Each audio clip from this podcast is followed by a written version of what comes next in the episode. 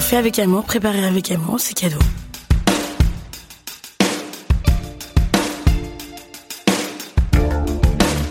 Salut, c'est Thomas Rozek. Comme une bonne partie de la population française, je suis un urbain, et je l'ai toujours été. J'ai toujours vécu dans des villes, mais des villes très différentes. Des très grandes, des villes moyennes et des petites villes, c'est-à-dire des communes de moins de 20 000 habitants, et parfois beaucoup moins. Vous êtes sans doute nombreuses et nombreux à avoir connu exactement les mêmes décors que moi, ces villes anciennes, charmantes, mais qui perdent de l'attractivité au profit des voisines plus grandes, qui ont hérité d'un bâti agréable à l'œil, mais qui galèrent un peu à trouver leur second souffle.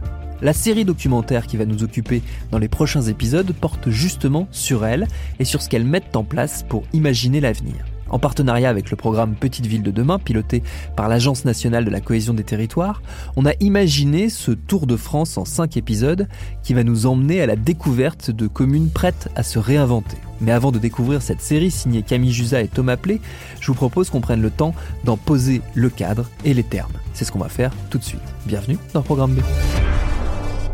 Pour ce faire, j'ai donc retrouvé ma camarade journaliste Camille Jusa et ensemble, nous avons discuté avec Juliette Auricoste, qui est la directrice du programme Petite Ville de demain au sein de l'Agence nationale de la cohésion des territoires, et avec la chercheuse Hélène Régnier, qui est la responsable scientifique du programme POPSU Territoire, qui travaille avec le programme Petite Ville de demain.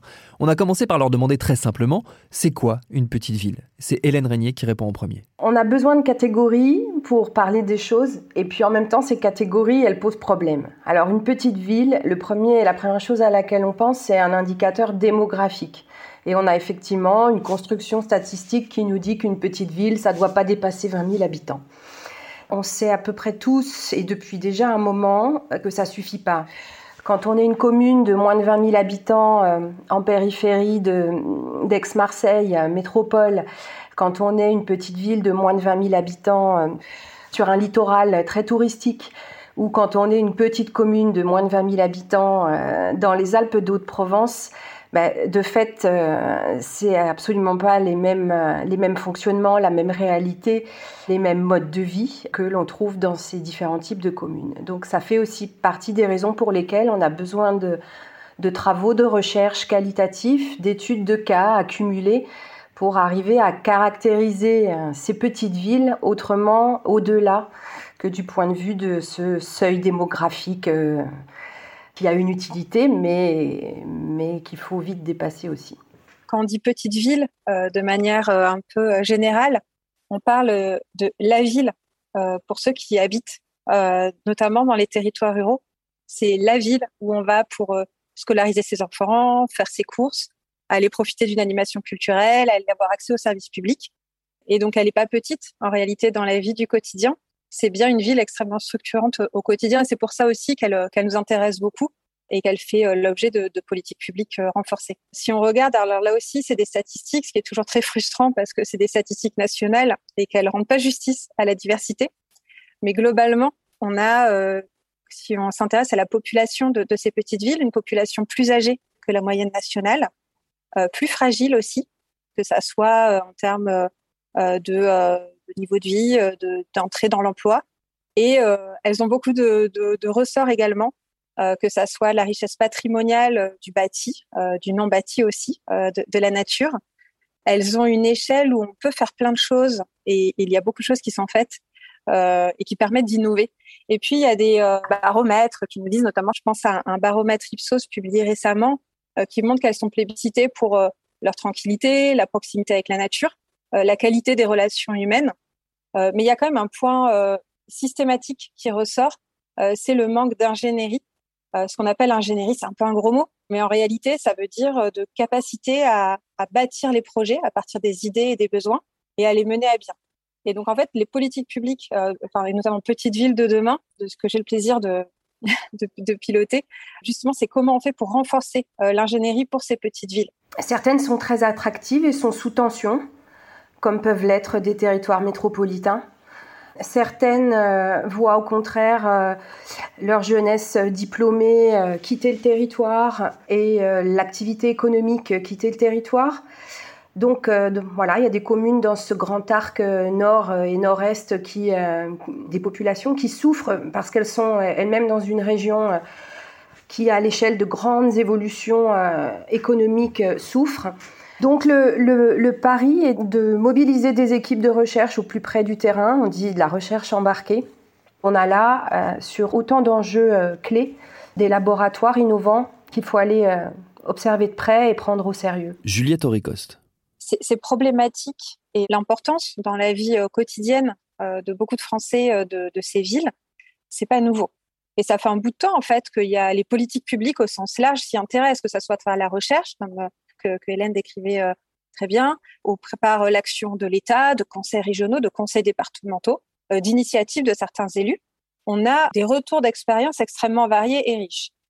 ce qu'a souhaité le gouvernement et ce qu'a lancé Jacqueline Gouraud fin 2020, c'est un programme appelé Petites villes de demain qui vise à améliorer la qualité de vie des habitants de ces petites villes et des territoires autour qui sont des usagers, qui, vivent aussi dans ces villes, même, même s'ils n'y habitent pas.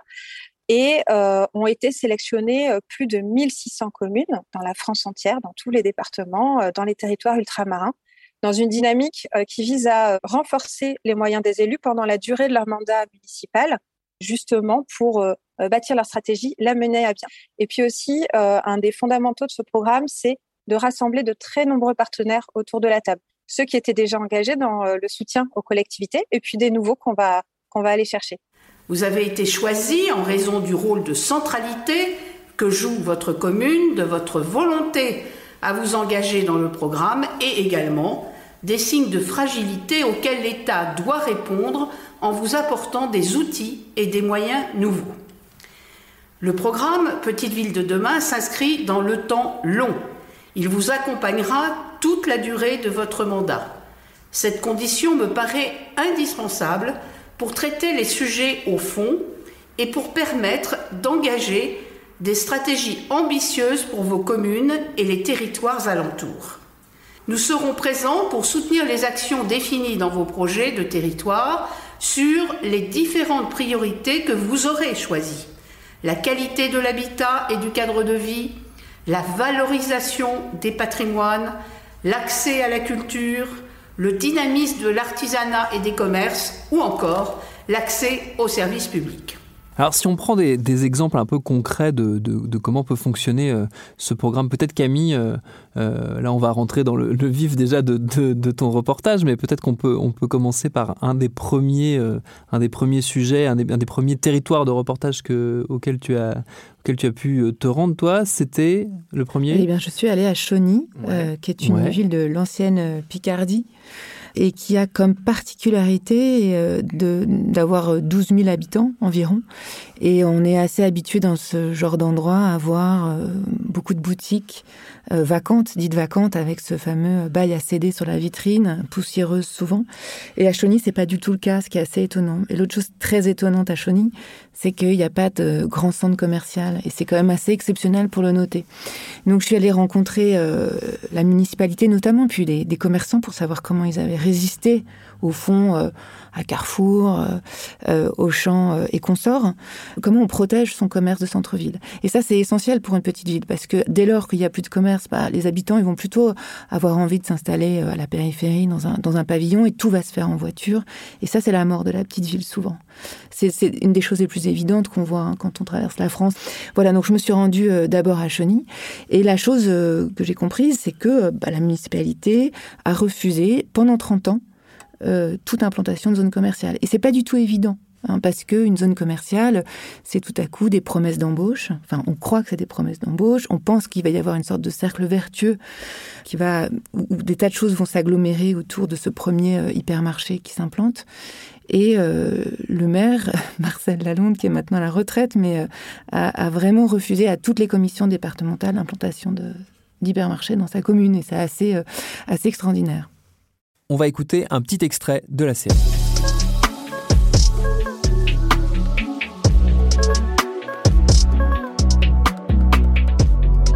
Ça ne durera pas toujours où les consommateurs auront envie d'aller anonymement se servir dans les rayons. Il y a autre chose dans le commerce. Si je suis venue à Cheny, c'est pour parler business. Car la ville est un peu à part. 12 000 habitants, mais pas un rideau tiré, pas une vitrine poussiéreuse. Depuis la gare, par la vitre, Justine Machir, la directrice de cabinet du maire, me montre une ravissante petite ville entièrement art déco, aux avenues larges et cossues, des tas d'équipements culturels et sportifs, des collèges, des lycées, un gros hôpital, trois cimetières militaires aussi de la Première Guerre mondiale. Et surtout, c'est suffisamment rare pour le dire tout de suite, je ne vois aucune zone commerciale à l'horizon. Juste un petit carrefour un peu excentré, et en revanche, en plein centre-ville, une vraie longue rue commerçante, la rue de la République. Hélène Régnier, vous vouliez réagir? Il se passe des choses quand il y a une, bonne euh, une alchimie entre le génie des lieux et le génie des liens. Alors le génie des lieux, dans le cas, dans l'exemple pris euh, juste avant Chauny, ben voilà, c'est le temps long, c'est des maires et pas que et leurs représentants, leurs représentés qui euh, depuis 30 ans ont réussi à résister à l'implantation de grandes surfaces commerciales. Ça, c'est la première dimension, génie des lieux. Et puis, ce génie des liens, il faut aussi qu'il y ait cette, euh, cette action collective. Euh, ce génie des liens, il tient sur une mise en musique d'acteurs nombreux et pas seulement à l'échelle de la commune. C'est aussi un génie des liens au sein d'un territoire qui dépasse des frontières institutionnelles. On a une commune, une intercommunalité, dans un département, dans une région, etc. Et en fait, là où on voit des choses un peu, euh, un peu fortes, un, peu innovantes, euh, c'est aussi des espaces où les acteurs, qu'ils soient publics ou privés, les acteurs publics comptent beaucoup, euh, ont réussi aussi à jouer sur ce génie des liens. Plus prosaïquement, il me semble qu'il y a aussi, et, c'est ce que vous disiez toutes les deux, me semble-t-il, le fait qu'il n'y a pas un territoire qui ressemble à un autre. Et derrière, c'est toute la logique euh, qu'on appelle du coup humain. Ça suppose de poser un diagnostic spécifique au territoire, de comprendre euh, et comprendre son histoire, comme le disait Hélène, bâtir où on veut aller et surtout euh, donner les moyens aux acteurs locaux de s'approprier ces démarches-là et de les mener à bien. C'est un peu comme une pelote de laine. On prend le fil de l'enjeu de revitalisation commerciale, on agit sur le commerce en tant que tel. Et puis, si on tire cette petite pelote de laine, on arrive sur quelque chose de très imbriqué. Parce que quand on parle de commerce, ça suppose de recréer du flux. Le commerce, il va survivre, il va vivre, il va se développer s'il y a des clients. C'est un peu la base.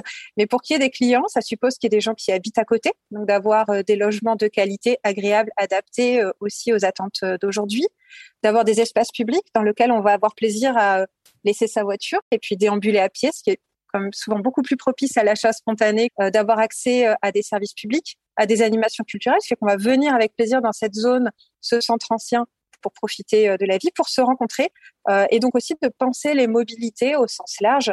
Et puis après, dans le programme Petite Ville de demain, on va travailler à renforcer cette boîte à outils pour pouvoir voilà, bah, créer du flux de, clientèle durablement, et, ça va supposer d'agir sur tous les leviers. Je me demandais de quelle manière la situation pandémique avait euh, peut-être modifié ou fait bouger les lignes de, ce programme et de la manière dont il était pensé, avec tout ce qu'on a pu entendre notamment sur euh, tous ces gens qui voulaient quitter la grande ville, qui avaient découvert d'autres modes de vie ou qui avaient des envies d'autres modes de vie après avoir vécu notamment le, premier confinement. Je me demandais de quelle façon ça avait été appréhendé au sein d'un programme comme, euh, comme PVD. En réalité, l'impact de la pandémie, il est sur en tout cas les les tensions euh, immobilières, on va dire, parce que finalement, il me semble que c'est ça qui est derrière votre question, elle n'a pas euh, homogénéisé euh, la situation. au contraire, en réalité, et dans ce que Hélène évoquait en, introduction sur la diversité des territoires, de leur attractivité aussi, finalement, on retrouve cette très grande diversité dans les impacts que va avoir la pandémie. D'ores et déjà, ce qu'on constate hein, sur euh, justement euh, les ventes, etc., on a certaines villes euh, où il n'y a plus rien à vendre. Très clairement, c'est ce que nous disent les maires. Tout est parti, il n'y a, plus de biens et, on a un, marché qui a complètement changé, en tout cas qui s'est beaucoup accéléré. D'autres, pas tant que ça en réalité. Du point de vue de la recherche, c'est assez passionnant cette affaire. Par rapport à ce fantasme d'exode urbain, on sait déjà deux ou trois choses. Cet exode urbain, il semble en fait prolonger des tendances déjà là. Donc ça fait déjà un bon moment qu'on observe une augmentation de la population dans les espaces peu denses. Finalement, les années 1960-1980 ont été les deux décennies d'exode rural. Et depuis le début des années 60, il y a des logiques inverses de croissance démographique dans des espaces moins denses. C'était la périurbanisation. Et cette périurbanisation, petit à petit, elle s'est faite dans des communes de plus en plus éloignées grâce à une mobilité facilitée. On est à peu près sûr que ce mouvement de périurbanisation peut être méga périurbanisation, encore un petit peu plus loin, euh, il y a de fortes chances qu'il se poursuive.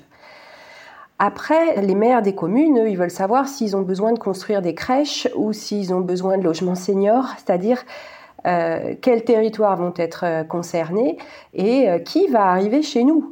et ça va changer quoi en termes de besoins en service public.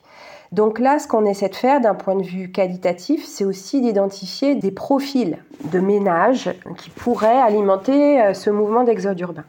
Donc là aussi, on commence à savoir deux, trois choses. On a un premier profil des jeunes retraités qui vont privilégier des territoires qui avaient déjà une attractivité, le deuxième profil, c'est un profil euh, peut-être qu'on pourrait appeler un profil de cadre. Les cadres, c'est seulement 18% de la population qui, euh, eux, peuvent euh, bénéficier du télétravail. Donc, eux, ils vont peut-être pratiquer la multirésidentialité.